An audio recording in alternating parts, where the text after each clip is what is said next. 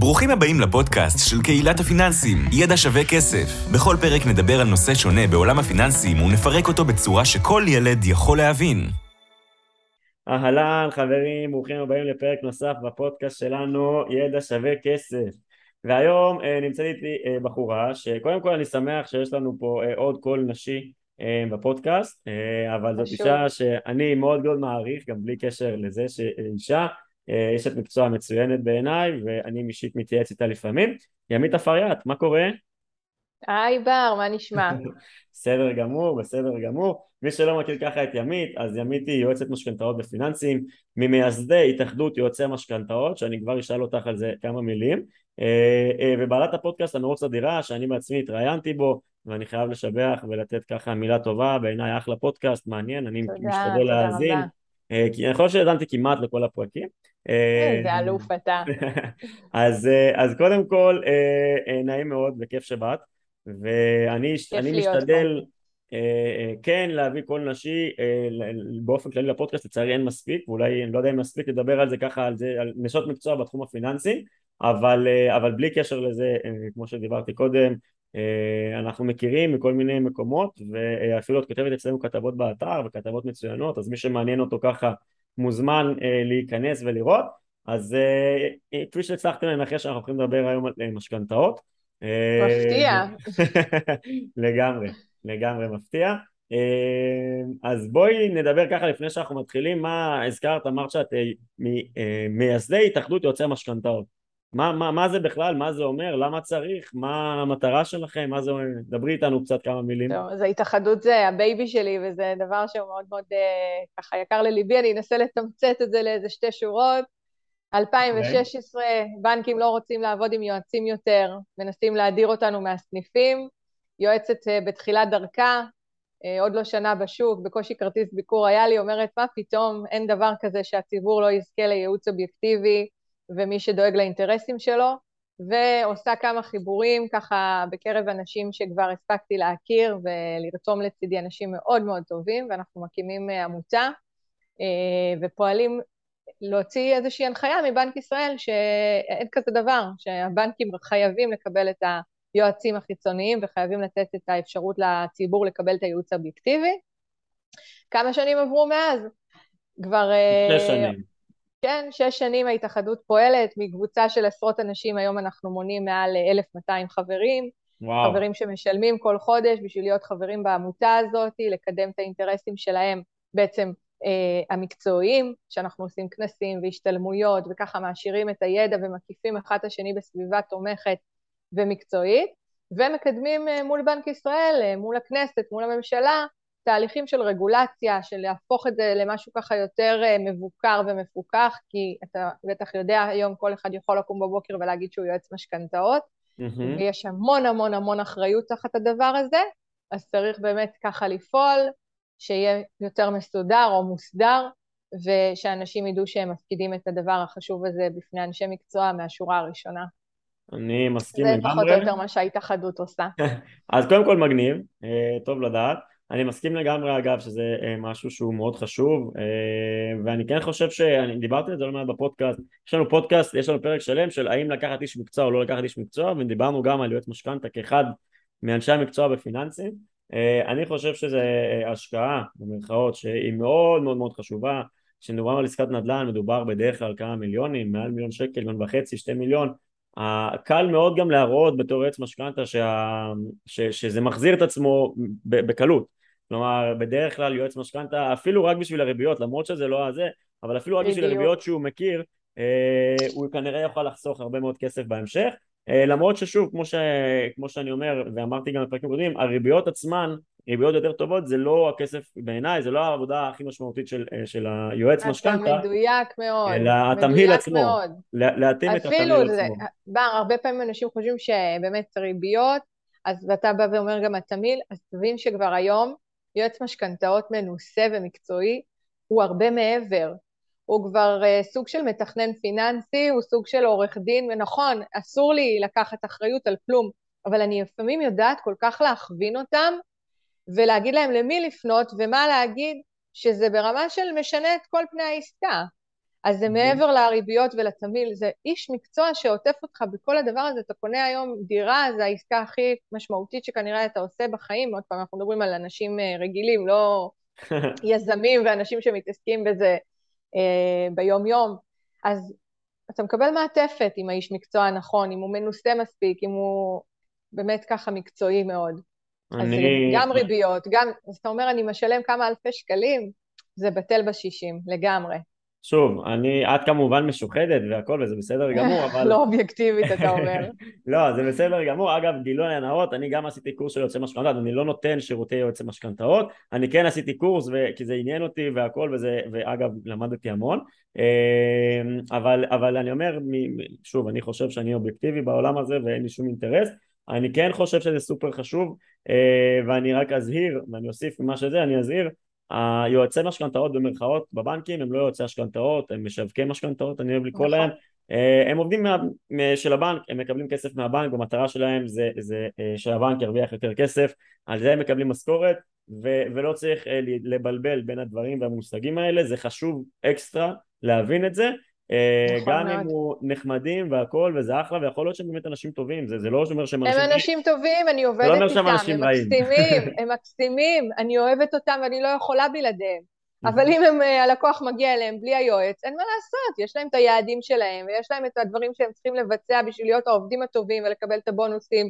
ואת התפיחה על השכם, והם עושים מה שהם צריכים, הם עובדים מצוינים.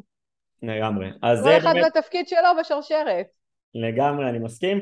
אז זה באמת הייתה ככה מילה, שזה לא מהות הפרק בעיניי, אבל כן היה לי חשוב כל פעם שנדבר על העולם הזה של משכנתאות, כן לתת את האינפוט שלי, בסוף כל אחד יצא את החשיבה שלו. אני כן חושב שזה משהו שצובר תאוצה, ויותר ויותר אנשים לוקחים משכנתאות עם יועצים, זה מה שאני מאוד מרגיש. חד משמעית, עליה באחוזים מדהימים. שזה גם בזכות העבודה של ההתאחדות, שהעלתה את המודעות בקרב הציבור בכלל, על החשיבות של לקיחת ייעוץ אובייקטיבי.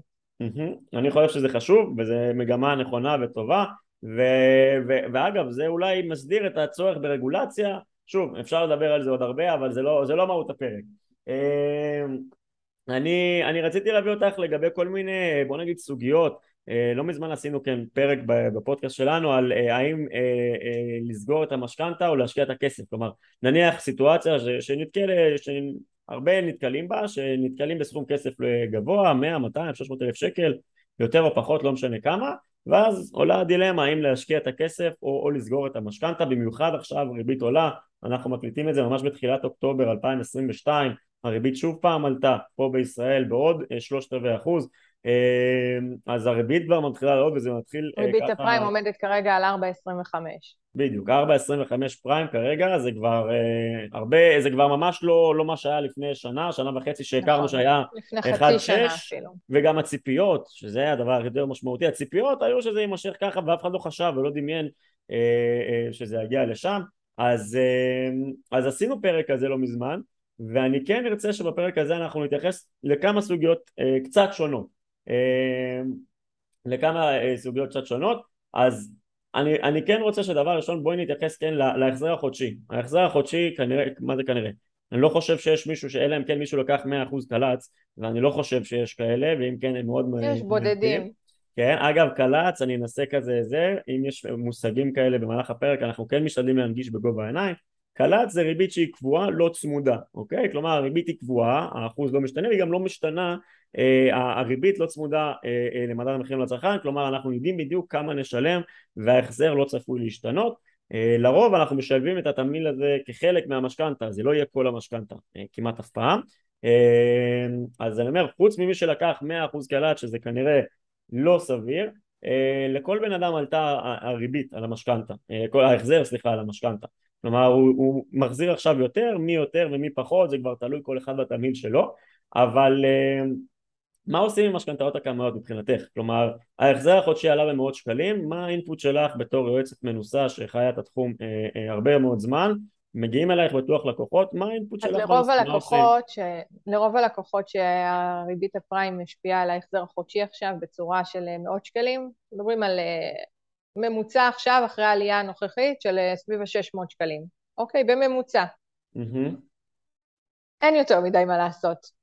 כי אם עכשיו הבן אדם יבוא ויבקש, נגיד היה לו הוא התחיל את המשכנתה לפני 5 שנים, הוא יבוא וירצה לפרוס עכשיו לתקופה ארוכה יותר, הוא יקבל ריבית גבוהה יותר, משמעותית.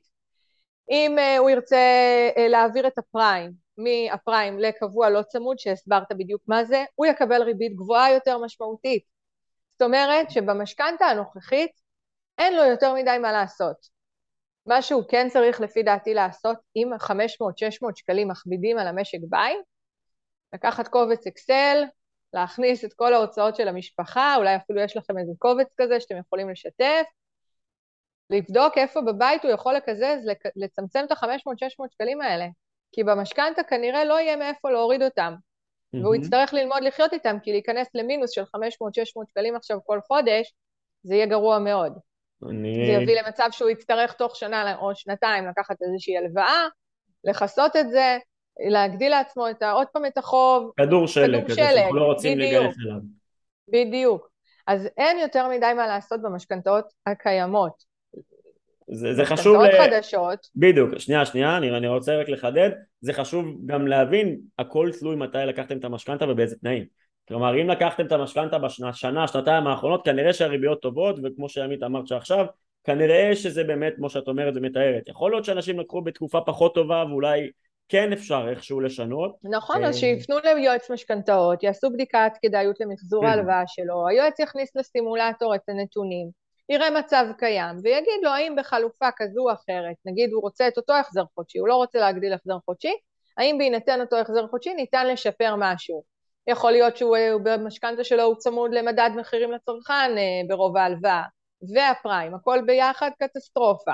מה החלופה? אם כדאי אולי בכל זאת גם ריבית של 3% צמודת מדד, להעביר ל5% לא צמודה, יכול להיות שזה יגלם חיסכון משמעותי לאורך השנים.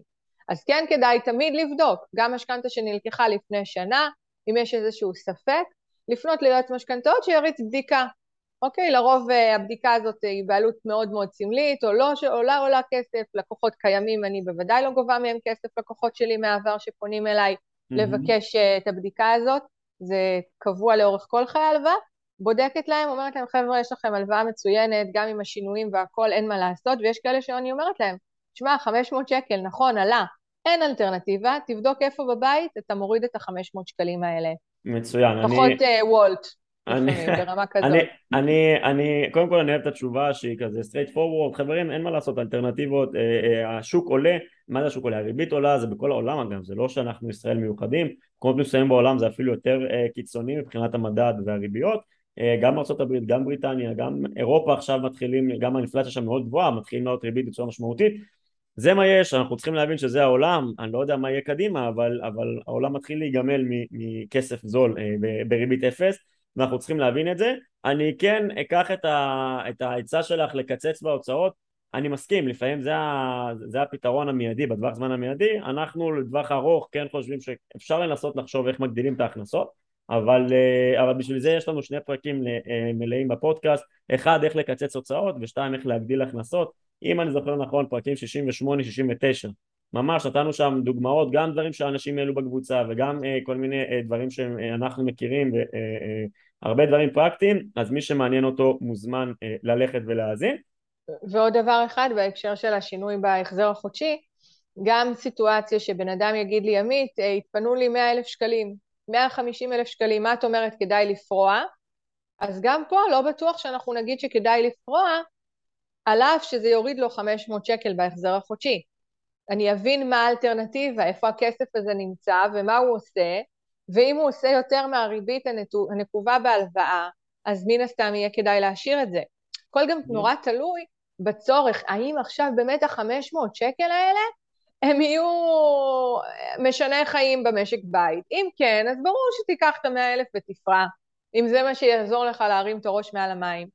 אבל... כל מקרה כזה צריך להיבחן ולהבין מה החלופות. במקרה כזה שווה לקחת 100,000 שקל, להשאיר אותם אולי באיזה פיקדון בעו"ש, ולמשוך מהם 500,000 שקל שיעזרו למשוך, אולי זה עדיף. אני כאילו, כמובן שזה הכל תלוי סיטואציה, כי כנראה זה יספיק לכמה חודשים עד שהכל יתאזן, לשנה, אני לא יודע מה, עד שהכל יתאזן, אבל סבבה, אני מסכים איתך לגמרי, וזה מוביל אותי לשאלה הבאה, שזה סוג של אקסטרה שאלה, מבחינתי השאלה היא רטורית, אבל כי יש אנשים ששוקלים לפדות קרן השתלמות בשביל להקטין את המשכנתה. מה עמדתך בנושא? אז זה בדיוק מתחבר למה שאמרתי רגע קודם. אם הם זקוקים לזה נואשות, כי ההורדה הזאת בהחזר החודשי קריטית למשק בית שלהם, אז כאילו אין ברירה. אבל בכל תרחיש אחר אני נגד לחלוטין. אני, גם יש הרבה פעמים, הרבה תהליכים שיועצים מעבירים לקוחות שמראש הם מתכננים, שחמש שנים נפרט מסלול מהלוואה כנגד קרן השתלמות.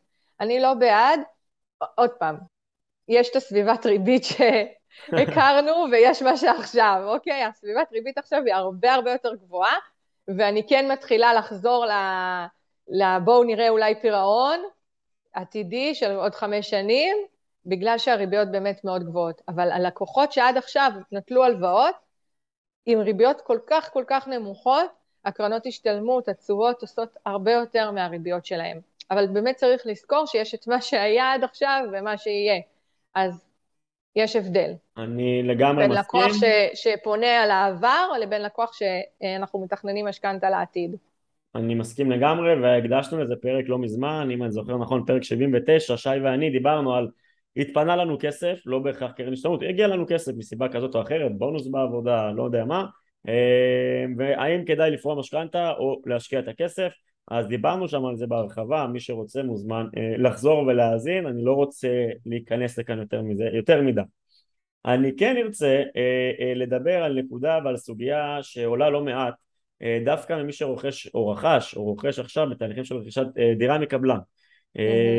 לרוב בדירה שאנחנו קונים בפריסל מקבלן או משהו כזה, אנחנו לא משלמים את הכל בהתחלה, יש הסדר כזה של תשלומים של משלם פחות או יותר בדרך כלל סוג של 20% בתחילת הפרויקט, כשחותמים על החוזה או קצת אחרי, ואז 80% משלימים לקראת הסוף, ואז שם בדרך כלל לוקחים את המשכנתא. כלומר, לרוב מי שקונה דירה מקבלן 20% משלם מהון עצמי, ואז ב-80% שנותרו הוא משלים אותם ולקראת הסוף. אני אומר באופן כללי, זה כמובן משתנה בהתאם לחוזה או בהתאם לפרויקט, אבל בשורה התחתונה יש הרבה כסף, מה שנקרא, הרבה אנשים שנמצאים בדילמה, אומרים בונה, אני חייב פה סכומים משמעותיים לקבלן, לרוב זה מעל 1,000,000 שקל דירה חדשה, 1,000,000, 1,500,000, 2,000,000 וכו', שצמוד למדד תשומות הבנייה, שאומנם נהיה פה איזשהו מהלך בחודשים האחרונים, אני לא זוכר בדיוק מתי, שהצמידו רק 40% מהכסף למדד תשומות הבנייה. ממש באוגוסט. כן, אז השאלה שנשאלת היא, האם אנחנו מקדימים את התשלום, האם זה בכלל אפשרי, אוקיי, גם צריך לבדוק שזה אפשרי מבחינת הקבלן, אבל האם, נניח שיש לנו אפשרות בחוזה מול הקבלן להקדים את התשלומים, אז האם זה באמת משהו שהוא נכון לעשות בעינייך, כלומר לקחת משכנתא ולהתחיל לשלם את המשכנתא כבר מעכשיו, או לחכות ולספוג את מדד תשומות הבנייה. אם אפשר שנייה לפני שאת עונה גם הסבר קצר על מדד תשומות הבנייה, שכאילו סתם שתחברי אותנו מה זה אומר ואיך זה עובד, ואז תגידי מה את חושבת. אוקיי, אז קודם כל מדד תשומות הבנייה זה בעצם העלות של החומרים שעולים לקבלן לבנות את הבניין, המלט, הברזל, העץ, הכל. once המחיר של זה עולה, הוא לא סופג את זה, הוא מגלגל את זה לרוכש שלו, וככה הוא מאגן את זה בחוזה, אומר לו היום אני מוכר לך את הדירה ב1,200,000, המדד עלה לי ב2%, ב8%, מגלגל את זה אליו, ממש כאילו פותר את עצמו מפני העליות האלה, שבזמן הקורונה ועם המלחמה ברוסיה, היה טירוף מוחלט, אוקיי, שינויים של השינוע, שינוע של הדברים, ועליית המחירים של כל הדברים בעקבות המלחמה, המדד הזה השתולל כמו שהוא לא השתולל בעשור האחרון. ואז באמת אנשים פשוט מצאו את עצמם חשופים לחובות מאוד מאוד גדולים, של מאות אלפי שקלים גם, 200,000-250,000 שקל פתאום מצטבר להם חוב, אבל בדיוק על המתווה תשלומים הזה שאתה תיארת, של ה-20-80 או 30-70, והם לא היו ערוכים לזה. אז זה בעייתי מאוד הדבר הזה, ועכשיו עוד פעם, אני כל פעם מנסה להפריד את התקופה המדהימה שהיינו בה של ריבית אפסית ונמוכה, שכל הכוח שהגיע אליי, הייתי אומרת לו, בטח, אתה חייב לקחת עכשיו את הכל, ואתה תסתדר, והיינו מוצאים את הדרכים, פתאום עכשיו שהכל הרבה יותר יקר, אני לא בהכרח אומרת את זה, אני עוד אפילו בשאיפה ותקווה ומייחלת של 2024, אנחנו נראה איזושהי ירידות, ונחזור עוד פעם לאיזושהי סביבת ריבית קצת יותר נורמלית מעכשיו, ואז כדאי אולי הדחייה הזאת. בסוף זה קצת כמו, אתה כל כך מתמחה בבורסה בר, זה קצת כמו במניות, אתה לא יודע בוודאות מה יקרה.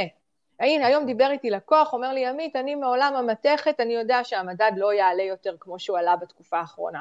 וואלה, מעניין. לא יודעת, אני יכולה להתווכח איתו, הוא מהעולם הזה. אז יכול להיות שהמדד תשומות הבנייה, עכשיו, יפסיק לעלות כמו שעלה.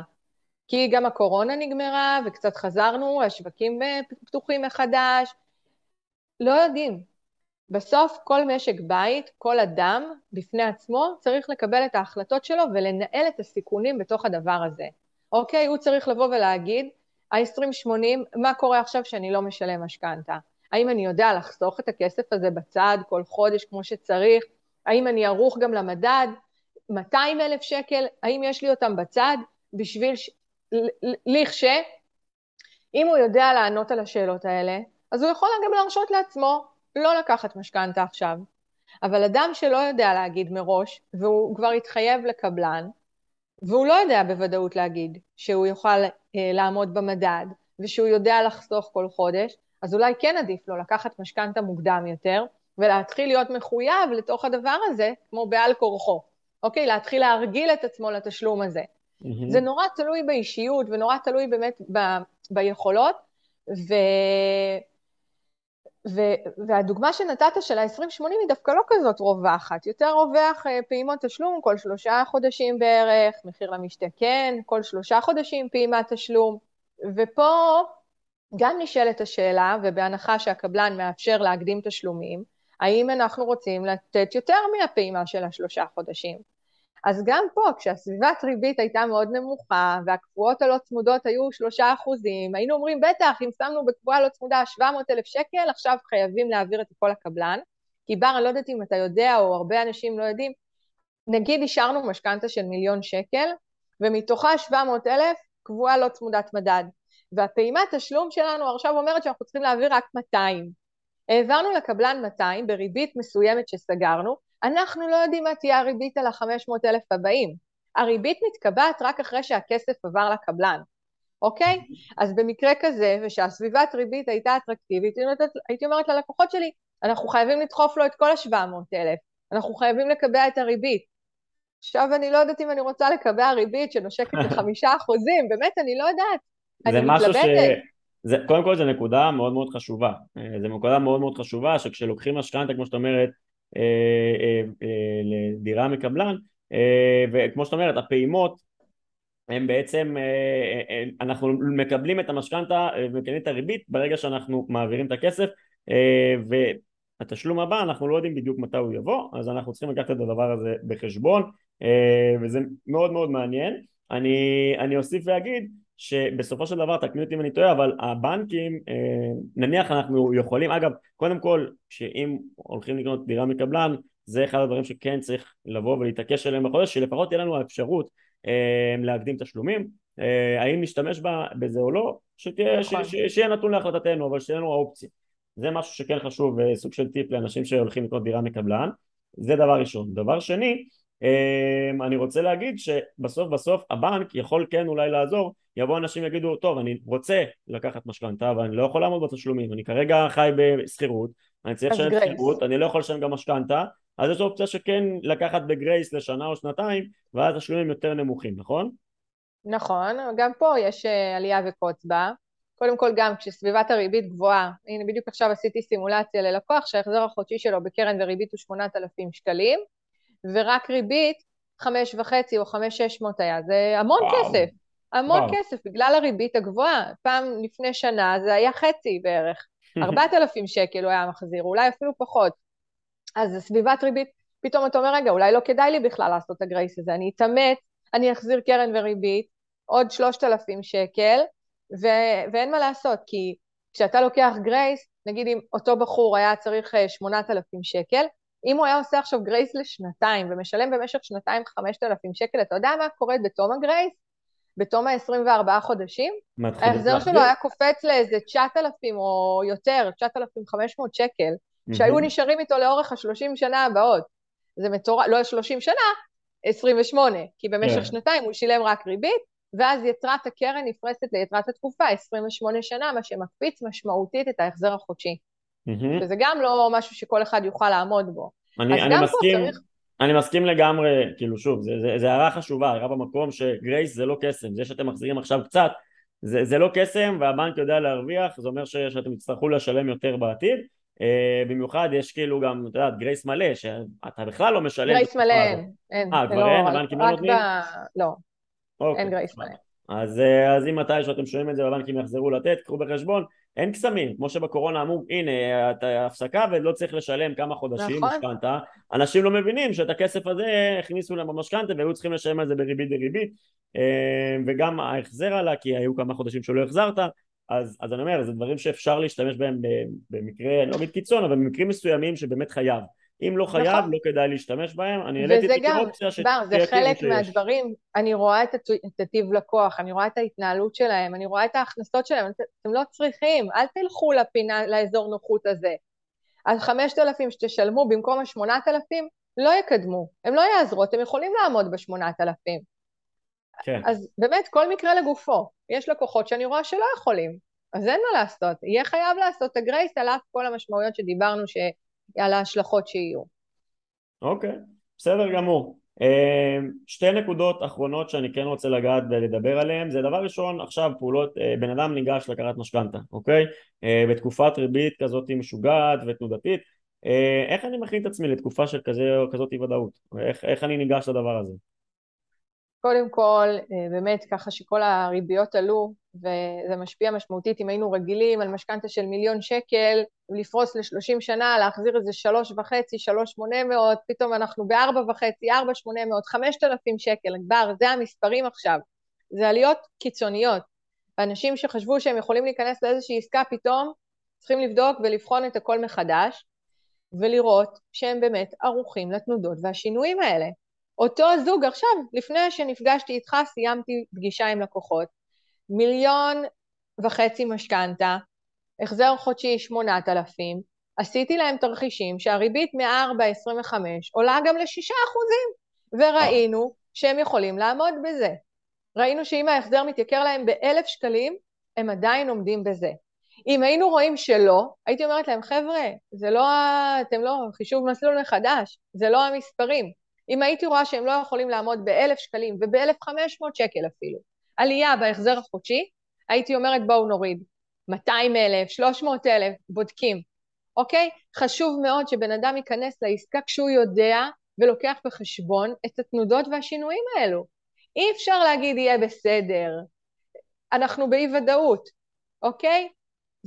גם את זה יש לי לקוחות שלקחו הלוואות שהם חשבו שהם יוכלו לעמוד בהם, והכל משתנה עכשיו, והם מתקשרים, ואני פותחת מלפני חצי שנה, או מלפני שנה, ואני רואה, אני אומרת, אוקיי, נכון, ראינו שזה יקרה, ואתה זוכר, אמרת שיש לך בצד כסף, ואמרת שיש לך עלייה בשכר, ואמרת שתמכור מניות, ואמרת, אני מזכירה להם, ואני מורידה את רף הלחץ, כי הם עשו את זה בצורה מפוקחת ומושכלת, אבל יש אנשים שבוחרים שלא, יש אנשים שהולכים, ולא לוקחים איש מקצוע לידם, ואומרים יהיה בסדר, ונכנסים לעסקה, ואז הם באמת עומדים במשוקת שבורה, כי הם לא מצליחים לעמוד בזה, כי הם לא עשו את זה בצורה מתוכננת. בסוף בר, הכל זה תכנון. נכון. הכל זה תכנון. אי אפשר לא לתכנן.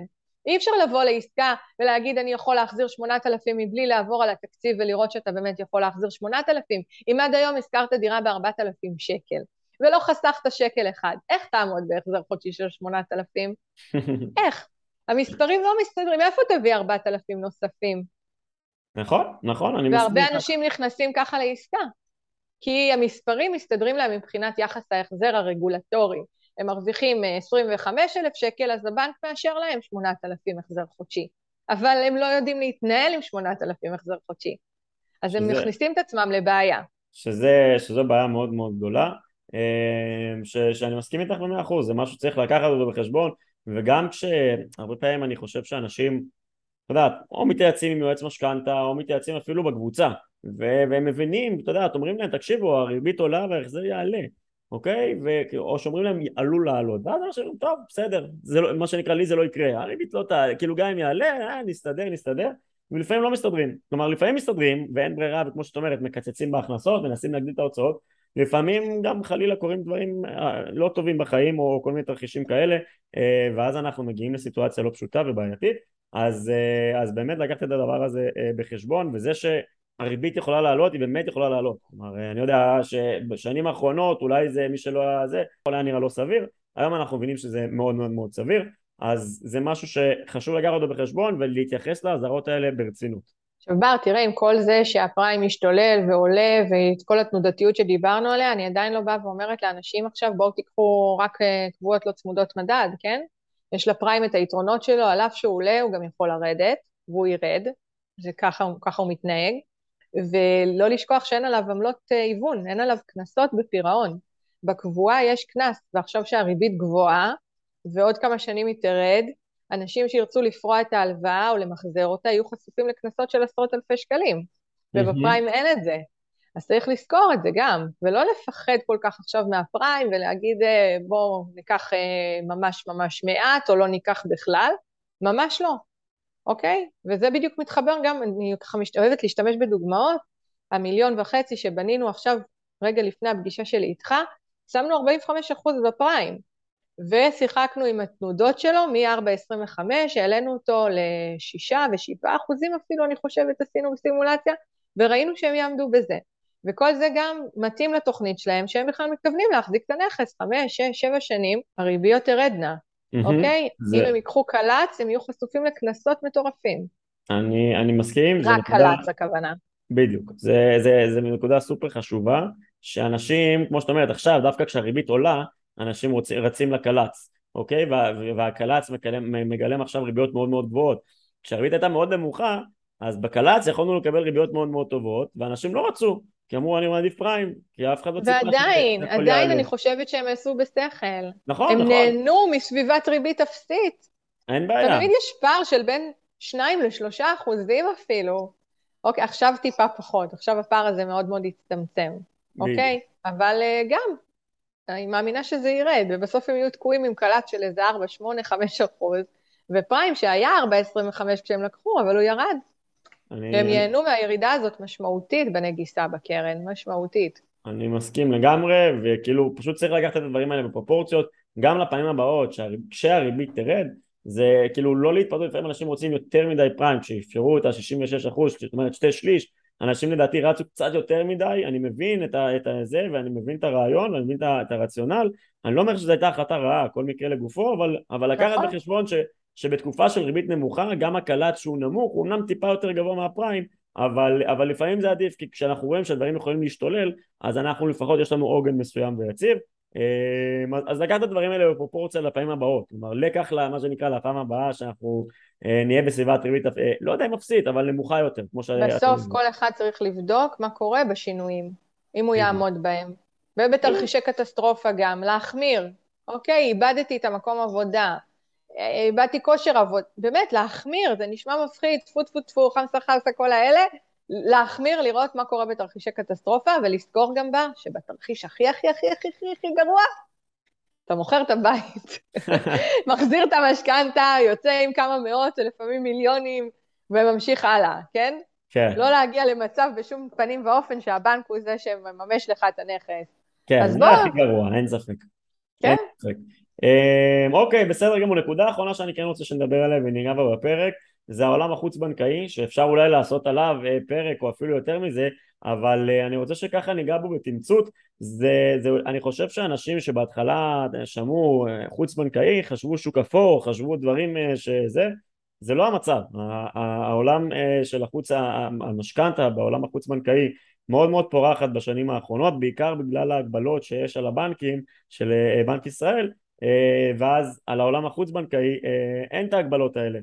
וצריך להבין אותם, צריך להבין את זה, ואז יש פה עולם שהוא מעניין, שיכול לתת פתרונות מסוימים, במקרים מסוימים. אז נכון שצריך להבין שהריביות שם קצת יותר גבוהות, בדרך כלל יהיה קצת יותר גבוהות מהבנקים, אבל זה עולם שהוא מתפתח והוא מעניין, ואני כן ארצה שתרחיבי גם על הפתרונות שהעולם הזה נותן, ומתי לתפיסתך נכון להשתמש בפתרונות האלה. אז כל לא בהכרח שהם יהיו יותר יקרים, יש מקרים שהם יהיו אפילו יותר אטרקטיביים, למשל, כשלקוח נגיד קונה נדל"ן בחוץ לארץ, והוא צריך לשעבד את הנכס הקיים שלו לטובת העניין, אז דווקא בחוץ בנקאי, בדגש על חברת כלל, שאני עושה שם הרבה עסקאות כאלה, הריבית מאוד אטרקטיבית, יותר אטרקטיבית משל הבנק. וואו, אוקיי. כן, אבל זה בהינתן שאין לו משכנתה בכלל. הנכס שלו נקי משעבוד, אין לו משכנתה. אם אני צריכה עכשיו לעשות משכנתה נוספת, אז כלל לא נותנים, זה נקרא משכנתה בדרגה שנייה. אני רק אסביר מה את מתכוונת. יכול להיות מצב שהנכס שלנו, לא יודע, שקנינו אותו במיליון שקלים, לקחנו 500,000 שקל משכנתה, עברו כמה שנים, ועכשיו סתם, עדיין יש משכנתה בגובה 300,000 שקל, אבל הנכס כבר שווה אפילו 2 מיליון, סתם אני מגזים, כלומר, יש לנו משכנתה של 300,000 על נכס ששווה 2 מיליון, תיאורטית אנחנו יכולים לקחת, כמו שאת אומרת, עוד משכנתה, כי אנחנו יכולים להוציא הון כלוא, מה שנקרא מהנכס, אז זה מה שנקרא משכנתה מדרגה שנייה, שיש כבר משכנתה על הנכס, אנחנו רוצים להשלים מעבר.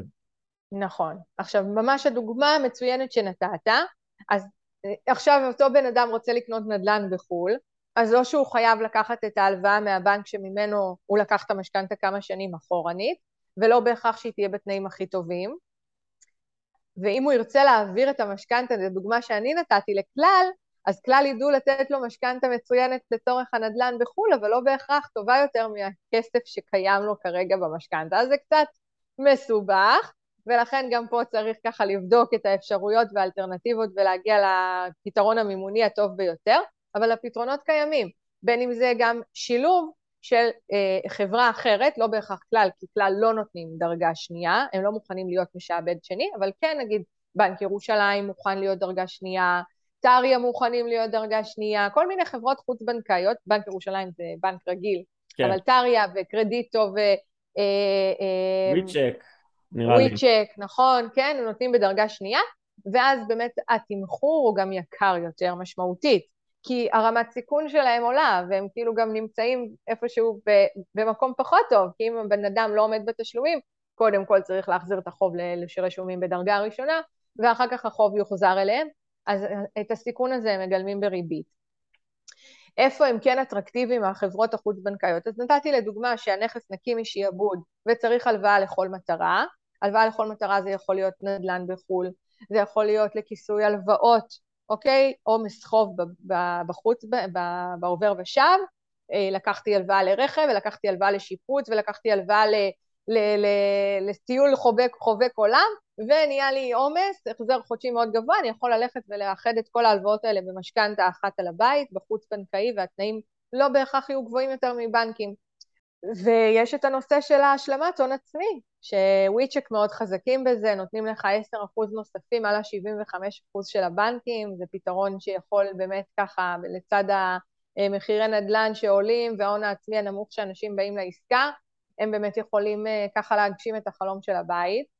גם פה יש לזה משמעויות, זה ריבית מאוד מאוד גבוהה, אבל אנחנו גם מדברים על רק 10%, זה בדרך כלל יהיה 200,000 שקל, משהו כזה, אוקיי? סדר גודל, אז זה לא סוף העולם, גם אם הריבית היא 8%, זה נשמע מפגר, מופרך, אבל אנחנו מדברים על 200,000 שקל בתוך עסקה של 2.5, 3, אז זה מה שעוזר לך להגיע לבית, לפעמים זה שווה את זה, עוד פעם תלוי בתוכנית, יכול להיות שגם אתה מתכנן למכור ויודע על עליית ערך, וככה יודע לעשות איזשהו אקזיט, ואתה אומר תודה רבה לכל המימונים שנתנו לי, בזכותכם אני יוצא עם 1,000,000 שקל בכיס, כשבאתי עם 300,000. אז אני מסכים לגמרי, קודם כל העולם הזה של החוץ בנקאי הוא מעניין, ואגב זו עוד סיבה, כן, להשתמש ביוצאי משכנתאות, שחיים ושוחים בעולם הזה, ויודעים למצוא פתרונות מימון לפעמים, שהאדם הרגיל אפילו לא יודע שקיימים, וגם אם כן, לדעת לעשות אותם בצורה נכונה, כי צריך להיזהר. רגע, חשוב, פתרונות שלא קיימים, רגולטורית, לבנקים חד אסור לתת לך שיעבוד לטובת רכישת דירה נוספת, ולחוץ בנקאי מותר, לבנקים אסור לתת יותר, הבנקים יכולים עד 50% משווי הנכס לטובת כיסוי הלוואות, בחוץ בנקאי אפשר יותר, אפשר 60, אפשר 70, עכשיו מימון ישיר נכנסים לתמונה, עם 90% מימון, עם כאילו המון אפשרויות בחוץ בנקאי, שרגולטורית לבנקים אסור לתת לך. בדיוק. אז לפעמים גם שיחת הריבית היא בכלל לא מעניינת.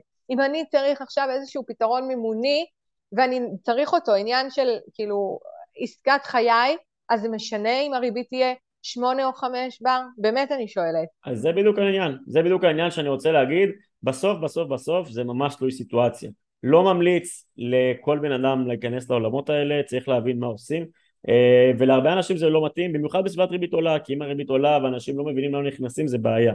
מצד שני, כמו שאת אומרת, אם יש פה עסקת החלומות, או עסקה מאוד מאוד מיוחדת, או אנחנו עושים, אנחנו מבינים מה אנחנו עושים, ואנחנו יודעים שאנחנו נצליח לעמוד בזה, ויש התכנות באמת כלכלית מאחורי כל העסקה, אז זה אחלה. אני אומר תמיד, מימון ומינוף פיננסי זה מדהים, זה בעיניי כלי מצוין, ויכול להעיף אותנו קדימה, ואני לא חושב שיש בן אדם עשיר בעולם שלא משתמש בזה, אוקיי? כל בן אדם או כל חברה גדולה משתמשת במינוף ומממנת את הפעילות שלה בעזרת חוב, שהיא לוקחת ומגדילה בשביל לעשות דברים אחרים, ואני חושב שגם אנחנו בתור משקי בית אולי קצת יותר מתוחכמים צריכים לעשות את זה. אני תמיד אומר את זה, יכול להיות שלמשקיעים בתחילת הדרך זה קצת מפחיד, אולי במיוחד עכשיו בתקופת ריבית עולה, אבל אני חושב שככל שהזמן עובר ואנשים מבינים שבסוף יש לך סכום כסף מסוים, אוקיי, השקעת אותו, עכשיו מה? איך אנחנו מתקדמים? אז הדברים האלה עוזרים לנו להתקדם הרבה הרבה יותר מהר, וכמובן צריך לעשות אותם בצורה נכונה ואחראית, ובשביל זה אנחנו באים ומדברים ומציפים את הנושאים האלה. זהו ימית, אני חושב שהגענו לסוף הפרק, אני מאוד נהניתי. אם יש לך משהו נוסף ככה שאולי חשוב לך להגיד, שלא כיסינו, שלא דיברנו עליו, זה הזמן. כל הלקוחות שהוואטסאפ מחכה לי מהם, של כמה עלה להם ההחזר החודשי, אז אני יכולה להגיד לכם, עלה סדר גודל וממוצע, 100 העלייה האחרונה, 40 שקלים על כל 100,000 שקל, זה הסדר גודל. אוקיי, אני מדבר כמובן, אנחנו עכשיו בדיוק העלו ריבית היום, בנק ישראל העלה בעוד 0.75% את הריבית, אז קחו את זה בחשבון. אז ימית, תודה רבה לך על הפרק הנפלא הזה, באמת אני שמחתי מאוד. תודה רבה, וחברים תמשיכו לעקוב אחרינו בפודקאסט ובכל הפעילות האחרות שאנחנו עושים באתר שלנו ובאפליקציה, וכמובן בפייסבוק, בטיקטוק ובאינסטגרם, ולעדכונים יש לנו גם קבוצת טלגרם וגם קבוצות וואטסאפ וגם מיילים. תבואו להרצאות הפיזיות, תבואו לוובינרים, או לאובר, כמה ידע, כמה שיתוף, לגמרי, אנחנו מה שנקרא, אין תירוצים, כל בן אדם שרוצה לרכוש ידע פיננסי יוכל לקבל את זה, יש גם ספר, ועוד מעט בעזרת השם גם יהיה משחק פיננסי, אז באמת חברים, כל מה שאתם יכולים לחשוב עליו, אנחנו משתדלים להנגיש לכם את הידע הפיננסי, בכל צורה אפשרית, ברמה שכל ילד יכול להבין. מקווה שנהנתם, תעבירו את הפרק הזה לחברים, ונתראה בפרקים הבאים. ביי.